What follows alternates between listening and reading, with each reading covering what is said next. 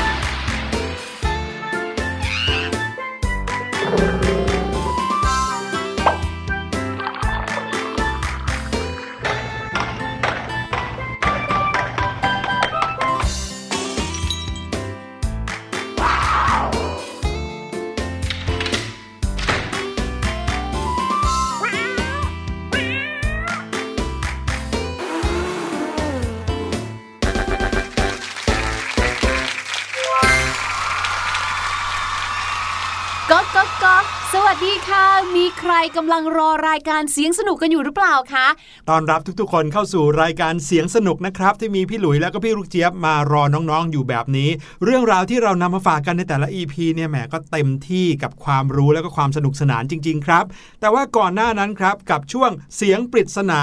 มีมาฝากน้องๆ กันทุกวันให้ทดลองฟังฝึกการฟัง ฝึกสมาธิ แล้วก็ลองเดากันดูว่าเสียงปริศนาที่เอามาฝากกันในแต่ละวันนั้น คือเสียงของอะไร สำหรับเสียงปริศนาในวันนี้นะครับ เป็นเสียงของของเล่นอย่างหนึ่งก็แล้วกัน พี่หลุยคิดว่าน่าจะเป็นของเล่นนะ ที่หลาย ๆ คนคุ้นเคยกันเป็นอย่างดี ลองไปฟังกันก่อนนะครับ เดี๋ยวจะกลับมาใบ้เพิ่มครับ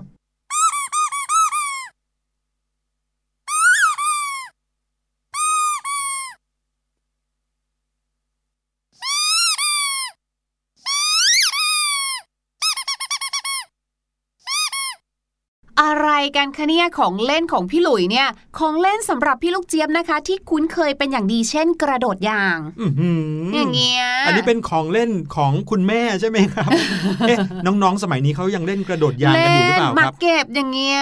อืมแต่ว่าของเล่นที่พี่หลุยพูดถึงแล้วนำมาเป็นเสียงปริศนาในวันนี้ น่าจะเป็นของเล่นที่หลาย ๆ คนคุ้นเคย หรือว่าอย่างน้อยต้องเคยผ่านมือกันมาบ้างครับที่ว่าผ่านมือก็เพราะว่าคงจะเคยบีบกันมาบ้างแล้ว แล้วก็เกิดเสียงแบบนี้นะครับวิดวิดวิดวิดแบบนี้นะครับ นี่คือเสียงของของเล่นที่เราเรียกกันหรือว่าเราคุ้นเคยกันว่าเจ้าเป็ดน้อย หรือว่าเป็ดเหลืองนั่นเองครับอ้าวเดี๋ยวเดี๋ยวเดี๋ยวเดี๋ยวพี่หลุย ไม่ได้ให้ทายเหรอคะว่า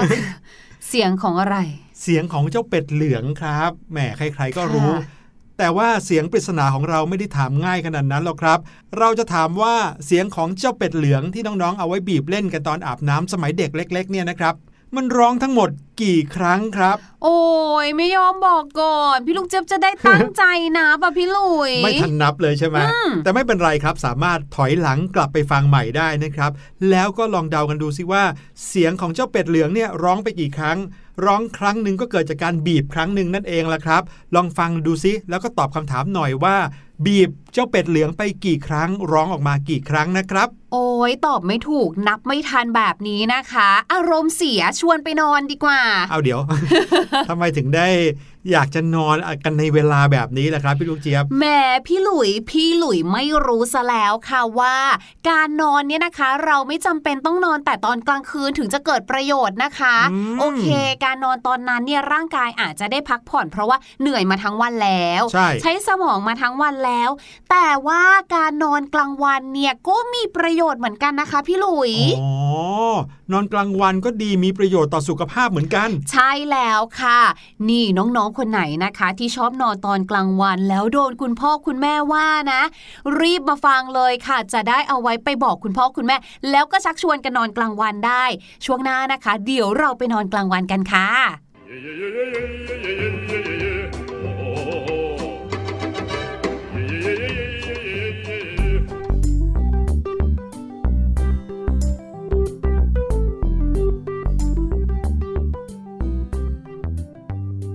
โอ้โห พี่ลูกเจี๊ยบครับ ไหนๆวันนี้จะคุยเรื่องของการนอนกลางวันกันแล้วเนี่ย พี่หลุยขอนอนฟังไปด้วยได้ไหมครับ ได้เลยค่ะ เพราะว่ารายการของเราเนี่ยนะคะถึงจะพลาดตอนไหนไปเนี่ยก็สามารถย้อนกลับมาฟังได้ง่าย ๆเลยค่ะอืมเผื่อว่าฟังไปแล้วก็จะเผลอหลับไปเลยอ่าใช่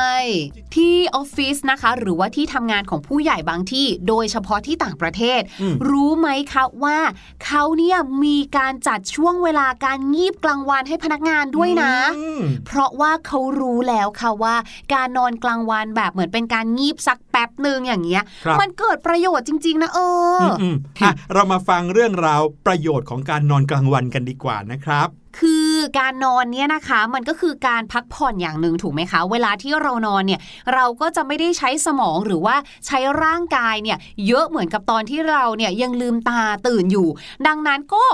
มันก็เป็นเรื่องที่ซิมเพิลหรือว่าง่ายๆนั่นแหละค่ะว่าการนอนพักเนี่ยมันก็เหมือนเราเนี่ยชัดดาวน์เครื่องใช้ไฟฟ้าแป๊บหนึ่งครับให้ได้พักให้หายร้อนจะได้แบบว่ามีประสิทธิภาพทำงานได้เพิ่มขึ้น หรือว่ากลับมาดีเหมือนเดิมนั่นเอง ดังนั้นนะคะ การนอนกลางวันเนี่ยค่ะ ก็เลยทำให้สมองของเราเนี่ยนะคะ สามารถที่จะมีความจำได้ดียิ่งขึ้นครับแล้วก็เลยสามารถที่จะปฏิดประต่อสิ่งที่เราเรียนรู้เนี่ยได้ง่ายมากขึ้นนั่นเองค่ะอืมผู้เชี่ยวชาญเนี่ยนะคะ หรือว่าบรรดานักวิทยาศาสตร์เนี่ยเขาก็ว่ากันว่า ถ้าเราได้นอนกลางวันเป็นเวลาสัก 30 นาที แค่ 30 นาทีเองนะ แค่นี้ค่ะ ก็ช่วยให้เราเนี่ยนะคะ สามารถผ่อนคลายจากความเครียดได้แล้วค่ะ และที่สำคัญค่ะก็ยังช่วยให้ระบบภูมิต้านทานของร่างกายเนี่ยทำงานได้ดีขึ้นด้วยค่ะอืมที่สำคัญคือเรื่องของอารมณ์เลยนะ พี่หลุยว่าถ้าได้พักสมองสักหน่อยด้วยการหลับตาเผลอๆอาจจะยังไม่ต้องหลับไปจริงจังก็ได้นะ แค่หลับตาพักผ่อนสายตาของเรา แล้วก็พักผ่อนสมองไปจากการหลับตานั้นเอนหลังหน่อยเนี่ย ก็อาจจะทำให้เราอารมณ์ดีขึ้นได้ครับ ใช่แล้วค่ะ เขาเคยมีการทดลองด้วยนะคะว่าลองให้คนที่เหมือนกับว่าง่วงนอนตอนกลางวันพอดีเลยเนี่ยนะคะ ลองนอนดูนอนสักประมาณ 45-60 นาทีค่ะ ก็คือ 45 นาทีถึง 1 ชั่วโมง ปรากฏว่าค่ะก่อนที่เขาจะไปนอนเนี่ยเขาก็มีการตรวจวัดความดันเลือดเนาะและพอนอนเสร็จตื่นขึ้นมาค่ะไหนไหนไหนไหนมาเข้าเครื่องวัดหน่อยสิจ๊ะ ปรากฏว่าคนเหล่านี้นะคะ เมื่อวัดความดันแล้วปรากฏว่าความดันลดลงค่ะอืมนั่นก็แปลว่าความเครียดเนี่ยลดลงด้วยเช่นเดียวกันครับผมส่วนผู้สูงอายุนะคะ การนอนกลางวันยิ่งสำคัญเข้าไปใหญ่เลยค่ะ การนอนกลางวันช่วงบ่ายโมงไปจนถึงบ่ายสามนะคะ ช่วงเวลานี้อาจจะนอนสั้นสัก 30 นาที หรือจะนอนยาวเนี่ยนะคะ และถ้าได้ประกอบกับการออกกำลังกายด้วยนะคะ ในผู้สูงวัย การออกกำลังกายที่ว่าตรงเนี้ยแค่ว่าให้มีการเคลื่อนไหวร่างกายบ้าง เช่น การเดิน หรือแบบว่าการยืดเหยียดกล้ามเนื้อในตอนเย็นเหมือนที่เราเห็นบางบ้าน ผู้ใหญ่หรือผู้สูงอายุอาจจะมีการออกมาเล่นไทเก๊กอืมรำมวยจีนแบบเนี้ยเวียงค่ะแขนไปมาอืมพวกนี้นะคะประกอบกันไปเนี่ยเชื่อไหมคะว่าตอนกลางคืนเนี่ยนะคะ ผู้สูงอายุเนี่ยจะยิ่งนอนหลับได้ดียิ่งขึ้น พอนอนหลับได้ดียิ่งขึ้น ร่างกายได้พักผ่อนค่ะ ก็จะไม่ทำไมคะ ไม่อารมณ์เสีย ไม่เหนื่อยระหว่างวันนะคะ ผู้สูงอายุเหล่านี้เนี่ยก็จะมีสุขภาพจิตที่ดี และสุขภาพร่างกายก็จะแข็งแรงด้วยค่ะอืมคือการนอนตอนกลางวันแทนที่จะทำให้กลางคืนเนี่ย ตื่นยาวขึ้น กลายเป็นกลางคืนหลับดีขึ้น เนื่องจากว่าถ้ามีการออกกำลังกายร่วมด้วยครับอ่าผมมันก็จะเหมือนกับว่ายิ่งทำให้ร่างกายเนี่ยนะคะทำงานได้ได้ดียิ่งขึ้น คือพอถึงเวลานอนก็หลับสนิทครับแบบเนี้ยผมค่ะสำหรับน้องๆนะครับ หรือว่าวัยทำงานอย่างพี่หลุยพี่ลูกเจี๊ยบเนี่ยว่ากันว่าการนอนกลางวันเป็นเวลาสัก 60 นาทีนะครับจะทำให้ร่างกายเข้าสู่ช่วงหลับตื้นแล้วก็กระตุ้นสมองของเราเนี่ยได้ดีขึ้น ทำให้เรามีความคิดสร้างสรรค์ แล้วก็หาทางออกให้กับเรื่องต่างๆ ได้ดียิ่งขึ้นด้วยครับ อันนี้เนี่ยพี่หลุยชอบมากๆเลยนะครับ เพราะว่าในการทำงานหรือว่าในการเรียนของเราเนี่ยเราจำเป็นที่จะต้องใช้ความคิดสร้างสรรค์มาก ๆ เลย บางทีก็ต้องคิดอะไรใหม่ ๆ ออกมา หรือว่าแก้ปัญหาในเรื่องต่างๆครับการได้พักสมองด้วยการนอนกลางวัน ก็จะช่วยให้สิ่งเหล่านี้ทำได้ดีขึ้น อันนี้ทำให้พี่หลุยสนับสนุนการนอนกลางวันมากเลยเออเออเดี๋ยวเดี๋ยวเดี๋ยวใจเย็นๆค่ะพี่หลุยหลับเลยไม่ได้เหรอตื่นมาก่อนไม่ได้ค่ะ ตื่นมาก่อนเสร็จแล้วพอจัดรายการเสร็จนะคะ พี่ลูกเจี๊ยบให้หลับยาวเลยค่ะอืมเพราะว่าเดี๋ยวพี่ลูกเจี๊ยบเนี่ยจะมีหมอนดีๆ มาให้พี่หลุยด้วยนะหืมอย่าเพิ่งรีบหลับค่ะ แต่ว่าค่ะ อย่างที่พี่หลุยเนี่ยพูดมาตลอดเลยนะ ในทุกเอพิโซดเลยว่าเรื่องทุกเรื่องค่ะ มีข้อดีก็ต้องมีข้อเสียเหมือนกันนะ แม้ว่าการนอนกลางวันเนี่ยจะให้ประโยชน์กับร่างกายของเรานะคะ แต่ว่าก็ก่อให้เกิดข้อเสียได้เหมือนกันค่ะ นั่นก็คือถ้าเรานั้น นอนกลางวันเยอะเกินไปอืมปรากฏว่าพอนอนเยอะเกินค่ะ ตื่นขึ้นมาเนี่ยกลายเป็นจะรู้สึกแบบง่วงง่วงกว่าเดิมจริงเหรอซึมแล้วก็เบื่อค่ะ เอออมแล้วมันก็กลายเป็นว่าเราเนี่ยต้องใช้เวลานานมากขึ้น เพื่อให้ร่างกายเนี่ยเหมือนแบบตื่นตัวกลับมาพร้อมทำงานต่อเนื่องแบบเนี้ยค่ะครับดังนั้นนะคะ การนอนกลางวันเขาถึงจำกัดให้แค่แบบ ครึ่งชั่วโมงครับ45 นาที 60 นาทีแบบนี้ค่ะ ไม่ได้หมายความว่า เอ๊ะ ช่วงเวลากลางวันคือบ่ายโมงถึงบ่ายสามนอนยาวไปเลยละกันยาวไปเลย ไม่ได้นะคะ แถมถ้าเกิดว่าเราเนี่ยนอนยาวขนาดนั้นเนี่ยนะคะ พอตอนกลางคืนก็จะทำไมคะไม่ง่วงอีกค่ะ ก็ครับกลายเป็นนอนดึก พอนอนดึกตื่นสาย อะครับมันก็จะวนเวียนกลายเป็นเอ่อเวลาที่ไม่ถูกต้องแล้เข้าวไปกลายใหญ่เป็นคเลนยที่แบบงัวงเงียไปตลอดเวลาเลยทั้งวันใช่ใช่อันนี้สำคัญมากๆเลยนะครับ ถึงแม้ว่าการนอนหลับกลางวันนะครับจะดี แต่ก็ไม่ดีแน่ๆถ้าเกิดว่านอนหลับมากเกินไปนะครับอืม ในระหว่างวันถ้ามีกิจกรรมเยอะแยะเนี่ยนะครับ หาเวลางีบนะครับ สักประมาณ 20 นาทีก็ยังพอได้นะใช่พี่หลุยเนี่ยเป็นประจำเลยเหมือนกันนะ อย่างเวลาที่อยู่บนรถนะครับ ในระหว่างเดินทางเนี่ยพี่หลุยจะใช้เวลานั้นแหละ งีบได้แป๊บหนึ่งครับ 20 นาทีตื่นมาปุ๊บโอ้โห ร่างกายแจำใสสมองไบรท์พร้อมทำงานได้เหมือนเดิมเลย ถ้าอย่างนั้นค่ะ การนอนกลางวัน ให้มันเกิดประโยชน์สูงสุดเนี่ยนะ นอกเหนือจากว่าให้ตั้งนาฬิกาปลุกเอาไว้ว่า เอ้ยนอนแค่แบบ 30 นาที 45 นาทีแล้วเนี่ย มันจะต้องมีคู่มือการนอนกลางวันไหมคะพี่หลุยจะว่าเป็นคู่มือก็ไม่เชิงนะครับ แต่ก็มีเคล็ดลับอยู่บ้างเหมือนกันนะครับก็คือแน่นอนถ้าเกิดว่าร่างกายของเราทำงานอยู่อย่างหนักเนี่ยจะให้เรานอนก็คงนอนได้ยาก ก็คืออย่างตอนที่เราอิ่มใหม่ๆเนี่ยนะครับหลังจากที่เรากินอาหารกลางวัน หรือว่ากินข้าวกลางวันเสร็จแล้วเนี่ยเมื่อเราหลับทันที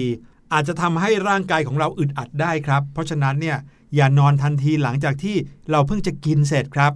นั่นก็เลยทำให้ช่วงเวลาที่เหมาะสมในการนอนกลางวัน หรือว่างีบกลางวันเนี่ยมักจะเป็นช่วงบ่ายสองบ่ายสามอืมเพราะว่า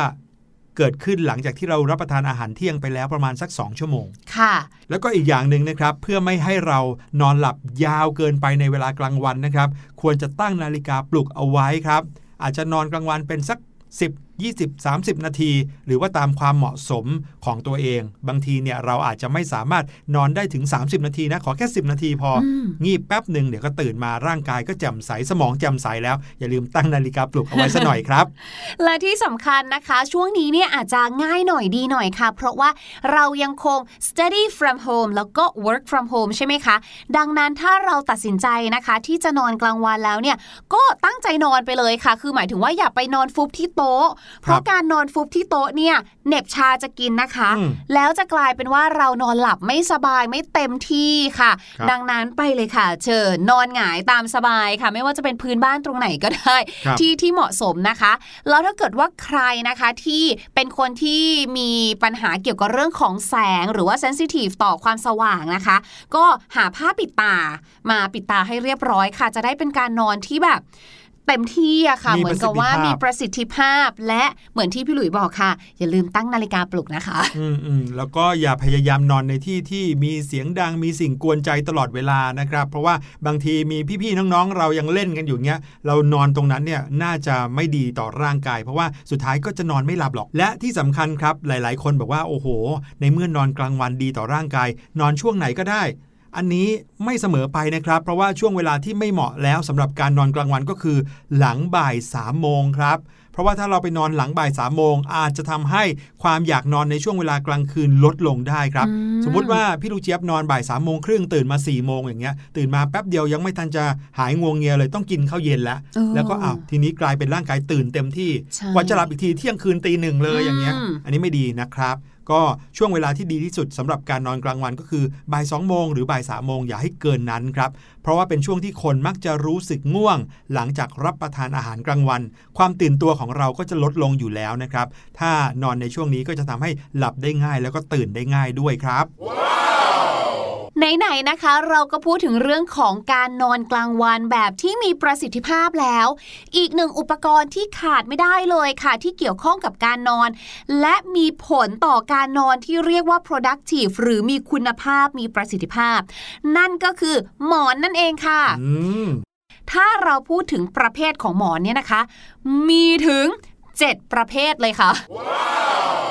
เขาก็แบ่งตามลักษณะของวัสดุนั่นเองค่ะ หมอนแบบแรกนะคะ หลายบ้านต้องมีบ้านพี่ลูกเจี๊ยบก็มีค่ะ คือ หมอนใยสังเคราะห์ค่ะอืมอืมหมอนใยสังเคราะห์เนี่ยนะคะ ทางที่ดีเลยเนี่ยนะคะเขาบอกว่าเราต้องซักด้วยมือค่ะอย่าไปเอาเข้าเครื่อง เพราะว่าบางทีเนี่ยความที่มันเป็นใยสังเคราะห์เนี่ยค่ะ มันก็จะยุยี่ แล้วก็ไปกองกันในอีกมุมหนึ่งทำให้หมอนเนี่ยไม่ไม่ balance นะคะ แล้วก็ไม่ได้เป็นรูปทรงเหมือนเดิมค่ะและหมอนแบบนี้นะคะ หมอนใยสังเคราะห์เนี่ยก็จะดีมากๆเลยนะคะ เหมาะสำหรับคนที่เป็นโรคภูมิแพ้ค่ะอืมหมอนแบบที่สองนะคะคือหมอนยางธรรมชาติค่ะ นี่ไงพี่หลุยใช้อยู่เนี่ยพี่หลุยรู้ไหมว่าหมอนยางธรรมชาติตัวเองเนี่ย ดียังไง ดียังไงล่ะครับ ก็คือนอนไปปุ๊บแล้วรู้สึกเหมือนกับว่าหมอนเขาจะรับกับรูปร่างของศีรษะเราอะครับ มันจะทำให้เรารู้สึกเหมือนกับว่า อยู่ตรงไหนก็นอนแล้วสบายหมดเลยอืมเหมือนกับว่าหมอนมันมารับทุกส่วนของเราเลยใช่ไหมซึ่งถูกต้องเลยค่ะ เพราะคนขายบอกว่าเจ้าหมอนยางธรรมชาติเนี่ยนะคะ จะช่วยลดอาการปวดต้นคอได้อืมอืมแต่ว่าสำหรับใครบ้านไหนที่ใช้นะคะ ก็อย่าลืมนำหมอนนี้นะคะ ไปผึ่งลมให้แห้งด้วย ห้ามซักนะจ๊ะอันนี้ มาถึงหมอนอันนี้ดีกว่าค่ะ พี่หลุยลองจับดู ครับผม ทำไมมันถึงได้นุ่มนิ่มนุ่มนิ่มแบบเนี้ยหมอนน้ำอ๋อนี่ข้างในเป็นน้ำเหรอเนี่ย ใช่ แต่ว่าหมอนน้ำเนี่ยไม่ได้เหมาะกับทุกคนนะคะ เพราะว่าโดยส่วนมากแล้วคนที่จะใช้หมอนน้ำเนี่ยมักจะเป็นคนที่กำลังอยู่ในช่วงของการจัดกระดูก หรือว่าทำกายภาพบำบัดค่ะครับณหมอเนี่ยเขาก็จะ ให้ซื้อหมอนน้ำเนี่ยนะคะ ไปใช้ค่ะ วิธีการทำความสะอาดนะคะ ไม่ให้ซักเหมือนกัน แค่ใช้ผ้าชุบน้ำเช็ดสิ่งสกปรกออกไป แล้วก็ไปผึ่งให้แห้งก็พอแล้วค่ะอืมส่วนอันนี้ค่ะ เป็นหมอนที่ชื่อเนี่ยมีความรู้สึกว่าชีวิตเราจะต้องดีแน่ ๆ เลย เพราะชื่อของเขาคือหมอนออกซิเจน โอ้โห หมอนที่เพิ่มออกซิเจนให้ร่างกายเหรอถูกแน่นอนค่ะ แล้วก็ราคาสูงด้วยเป็นเหมือนที่พี่หลุยพูดเลยก็คือ หมอนนี้นะคะสำหรับใครที่มีปัญหาทางเดินระบบหายใจค่ะเจ้าตัวนี้นะคะจะสามารถเพิ่มค่าออกซิเจนให้กับร่างกายเราได้ คือเรียกว่าเป็นหมอนที่คุณหมอเนี่ยค่ะจะเป็นคนแนะนำให้เราใช้งานเองว่าอ้ามีปัญหาเกี่ยวกับการนอนด้านนี้นี่ ถ้าอย่างนั้นเอาหมอนออกซิเจนไปนะจ๊ะ ครับผมแล้วมีหมอนที่ทำให้เราเนี่ยรู้สึกโอ้ให้นอนแล้วเนี่ยไม่ต้องเปิดพัดลมเลยเพราะว่าหมอนเย็นอยู่แล้ว นี่ไงเอาน้ำแข็งใส่เอาใส่ลงไปในหมอนเนี่ยนะ ใช่ มีค่ะ นั่นก็คือหมอนเย็นค่ะ จากชื่อก็บอกอยู่แล้วเนาะว่าเขามีคุณสมบัติอะไรนะคะ ซึ่งหมอนอันนี้ก็เหมาะสำหรับคนที่เป็นไมเกรนโดยเฉพาะเลยค่ะอืมโอ้ไม่น่าเชื่อเลยเนาะพี่ลูกเจะเพิ่งรู้จริงๆนะว่าหมอนเนี่ยคือมันมีเยอะขนาดนี้ไม่ใช่แค่วัสดุที่ต่างกัน แต่วัตถุประสงค์ในการใช้งานเนี่ยส่วนมากจะแตกต่างกันไป ตามหลักทางการแพทย์ครับผมอ่าส่วนหมอนอีกอันหนึงค่ะ พี่ลูกเจี๊ยบชอบมาก ๆเลยค่ะ ก็คือหมอนธัญพืชอ๋อ เอาเหมือนเอาธัญพืชมาใส่ไว้ในหมอนแทนนุ่นอย่างเงี้ยเหรอครับ ถูกต้องคือบางคนเนี่ยนะคะ เขาจะมีอาการแพ้ แพ้ไรฝุ่นที่บางทีเกิดจากเอ่อบรรดาขนเป็ดหรือว่าแพ้พวกใยสังเคราะห์ เขาก็อาจจะต้องไปใช้หมอนธัญพืชพวกนี้ละค่ะ ซึ่งเป็นหมอนที่ระบายอากาศและความชื้นได้ดี แต่สิ่งที่สำคัญคืออะไรรู้ไหมความที่เป็นธัญพืชครับระวังแมลงจะเข้าไปกินนะจ๊ะอื มแมลงอาจจะเข้าไปรบกวนได้ ถูกต้องไม่มีคือไรฝุ่นแต่อาจจะมีตัวบรรดามอดถึงถูเข้ากไปต้นั่องนซึ่งน่ากลัวกว่ามากเลยนะครับและอย่างสุดท้ายค่ะก็คือหมอนขนสัตว์นั่นเองที่เรารู้จักกันดีเนาะส่วนมากเขาก็จะใช้เป็นหมอนขนเป็ดแบบนี้นะคะ ก็แล้วแต่คนชอบเลยค่ะ รวมไปถึงแล้วแต่ว่าแต่ละคนนั้นมีปัญหาเรื่องสุขภาพอะไรบ้าง ก็เลือกหมอนตามที่ตัวเองต้องการ ครับผมโห เอาล่ะพาน้องๆไปฟังเพลงกันก่อนดีกว่าครับพี่หลุยต้องเลือกหมอนสักใบหนึ่งแล้วเอาไปงีบสัก 10 นาทีแล้ว ในระหว่างนี้ก็เดี๋ยวให้พี่ลูกเจี๊ยบเตรียมข้อมูลภาษาอังกฤษดีๆ มาฝากน้องๆนะครับกับเพลงเพลงนี้ไปฟังกันก่อนครับ ชื่อเพลงว่าแจมแจ๋วครับ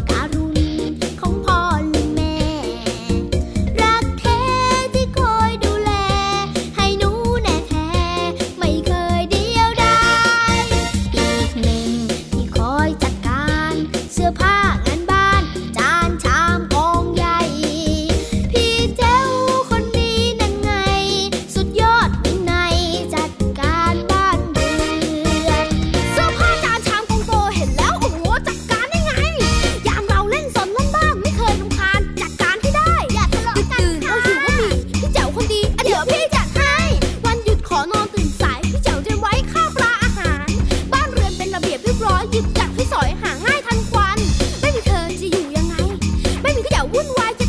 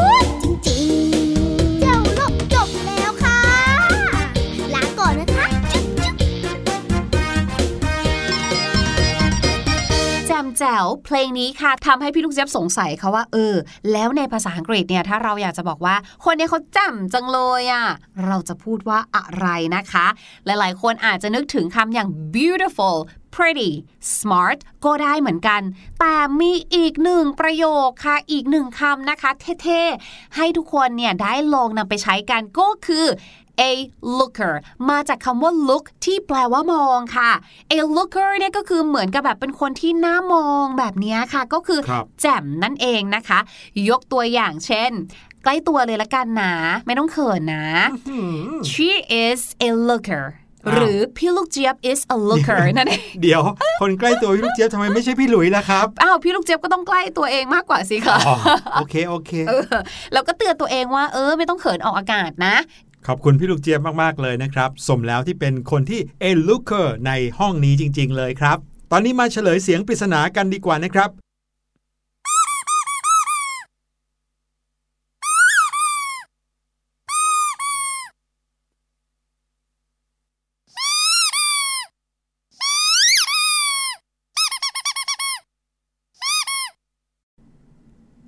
ให้น้องได้ยินกัน และคำเฉลยสำหรับเสียงร้องของเจ้าเป็ดเหลืองนะครับ ที่พี่หลุยบีบแป๊บแป๊บแป๊บแป๊บไปเมื่อกี้นี้นะครับ ก็คือ ร้องไป 12 ครั้งครับโอ้ยพี่ลูกเจี๊ยบนับพลาดไปครั้งเดียวเองอะอื้อหือเสียงมันจะแบบเบาๆหน่อยนะครับเอาล่ะมีใครตอบถูกกันบ้างครับ วันนี้รายการเสียงสนุกหมดเวลาแล้วนะครับ พี่หลุยและพี่ลูกเจี๊ยบต้องขอลาน้องๆไปก่อนสำหรับ episode หน้าจะมีอะไรสนุกๆมาฝากกันก็อย่าลืมติดตาม และน้องๆสามารถฟังย้อนหลังได้ด้วยนะครับ ทาง thaipbspodcast.com แห่งนี้ วันนี้ลาไปก่อนแล้วครับ สวัสดีครับ สวัสดีค่ะสบัดจินตนาการ สนุกกับเสียง เสริมสร้างความรู้ ในรายการ เสียงสนุก